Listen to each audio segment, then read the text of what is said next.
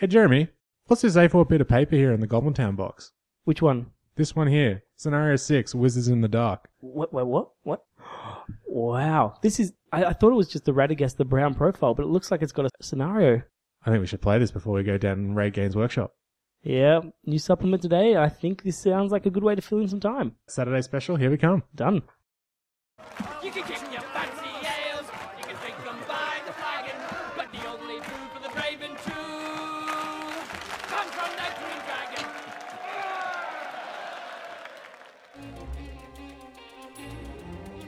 The wizards have travelled far and wide in their quest to guide the free peoples of Middle Earth in their battle against the Dark Lord Sauron.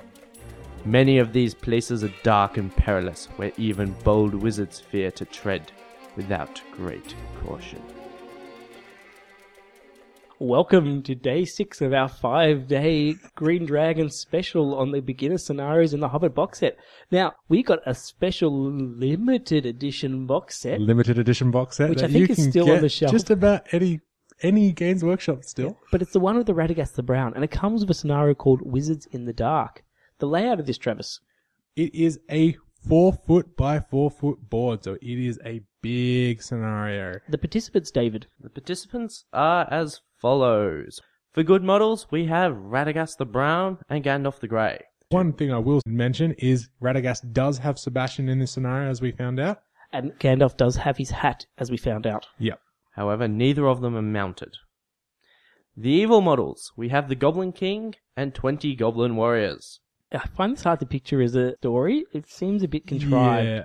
It seems like we have this limited edition model. Let's throw it in there. Yeah, Radagast doesn't really go in Goblin Town, but let's jam him in anyway.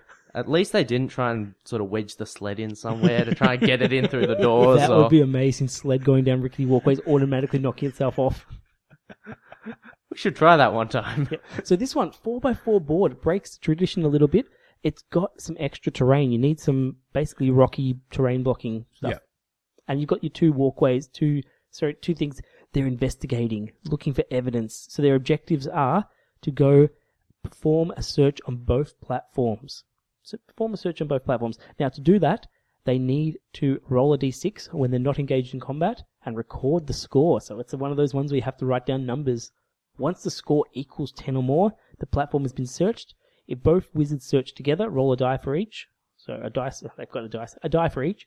Once both platforms have been searched, the wizards have all the evidence they need. Ooh, it's like a CSI Middle Earth. Yep. And it's a really tricky scenario. A lot of fun though. We did find there was one thing that needed to be changed with the scenario. What a surprise, us changing the starter scenarios. Well, for starters, the Goblin Sentries rule just doesn't work. If you play it with this, it's an auto win to the You Wizards. might as well just go home and cry with the Yeah. goblins. Try So- to pass. We th- strongly recommend if you Strongly. have the One Ring Rule Book from the last edition, Yep. pick that up. Have a look in the the common scenario special rules, and have a look at the Sentry special rules. So for those who don't know what they are, basically you roll a die for each model that's about to move. As you move it, the owner moves it. On a roll of a one, nothing. Stay still. On a Yep. roll of a six, they get to move their full move controlled by the player who owns them. Well, who's controlling the side. Yep. Owns the models, maybe not because I'm I don't all the models. It's a If starter set, so both models probably belong Probably to owned by the same player. person. Yeah. Yes. Then on a two, three, four, or five, the person with priority moves that model that number of inches. So if you roll a three, person with priority, probably the good player, hate good players, gets to move them three inches. Yeah. And that means that you get a little bit of control. Priority is really important, and you don't have that demoralizing goblins trying to pass courage mm. tests as the current sentry rules are. And Yeah. you sometimes get, you know, move four sentries legging it five inches across the table. Yeah. And what was it, six inches, and you've set the alarm? Uh, four inches, and the alarm is Four raised. inches. Four inches in the alarm. There we go. Yep, and you'll find that the goblins are not as running away to the corners of the board as you would find in the other one. They're a bit more lingery, and they sort of come back and come here and there. Makes it a lot harder for the wizards. Yes, it does, and it makes it a lot more interesting. And what I love about this scenario, it teaches you how to use their spells. The spells are everything in this scenario. It's all about compel because casting a spell at a model does not affect the raising the alarm. So you now, can doesn't have compel, does he? no, but he does have transfix, which Transfix is is very good. useful. So you use that to create a little passageway so they can go through. They're trying to get through the sentries as soon as possible. What happens if the alarm's raised? Once the alarm is raised, the goblins are now aware, and all remaining goblins may move normally. And yeah, it's game on from there. Yeah, it's really tough there. You probably you might have a channel terror going there, which is really useful, but it's not uh, a guarantee. Yeah, I strongly recommend do not cast Channel Terror on turn one because you need your first spell to be compelled to get the wizards away from the goblins. Yeah, you need to you need to break through. Goblin King, where does he set up? Where does he go? Uh, he doesn't start on the board. He's off doing whatever he's doing with the rest of his Goblin Town friends, and he comes up oh, that sounds a bit naughty. he comes onto the table once the goblins have worked out. So there is a goblin reinforcement special rule. However, we've also slightly tweaked that as well. No more than the original 20 goblin warriors on the table. But at the end of every turn, you roll a dice. Uh, you roll 2d6. If the roll is double, the goblin king rocks up onto the table. So you've got a one in six chance of the Goblin King coming on. He will come on eventually. But we like the cap of the goblins because with our sentry rules, you just get this swarm of goblins, and it becomes impossible for the Yeah. the wizards to move. It, it gets to the point where you actually run out of models in your collection before you can Before you add can in close more. on the Yeah. wizards. before the wizards even go down. Now, I'm going to have a goblin tactic here just before we, we wrap it up for today and go buy our supplement. The goblins want to trap the wizards wherever possible, but they often can't do this with the courage tests. So, hmm. where you can, get the wizards to charge you, get one goblin in, and then use other goblins to go a millimeter away from them hmm. so they can't back away. So, you often have one model traps, hmm. Yeah. one model with a couple behind them.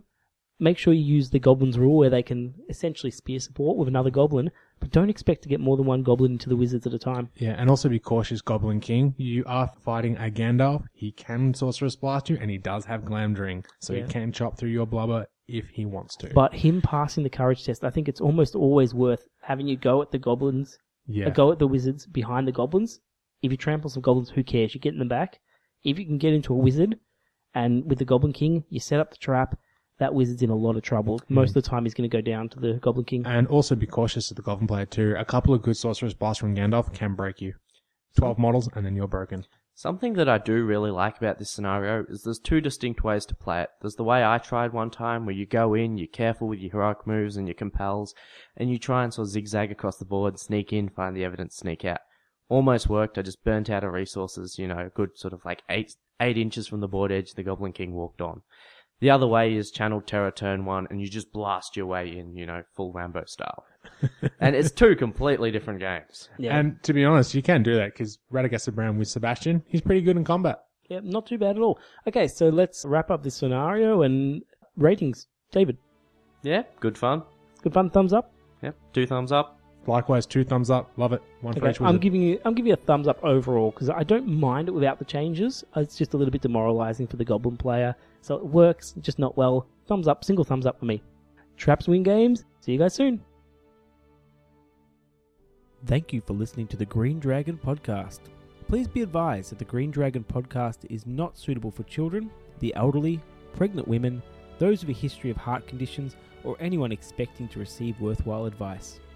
You can contact us on the Green Dragon Podcasts at gmail.com. Yes, it has an S at the end. Or our Facebook page, The Green Dragon Podcast. We do not claim ownership of any works based on J.R.R. Tolkien, New Line Cinema, Warner Brothers, or Games Workshop. This podcast is purely for entertainment. The thoughts, as rare as they are, are solely that of our hosts and guests. Farewell, listener, until we meet again.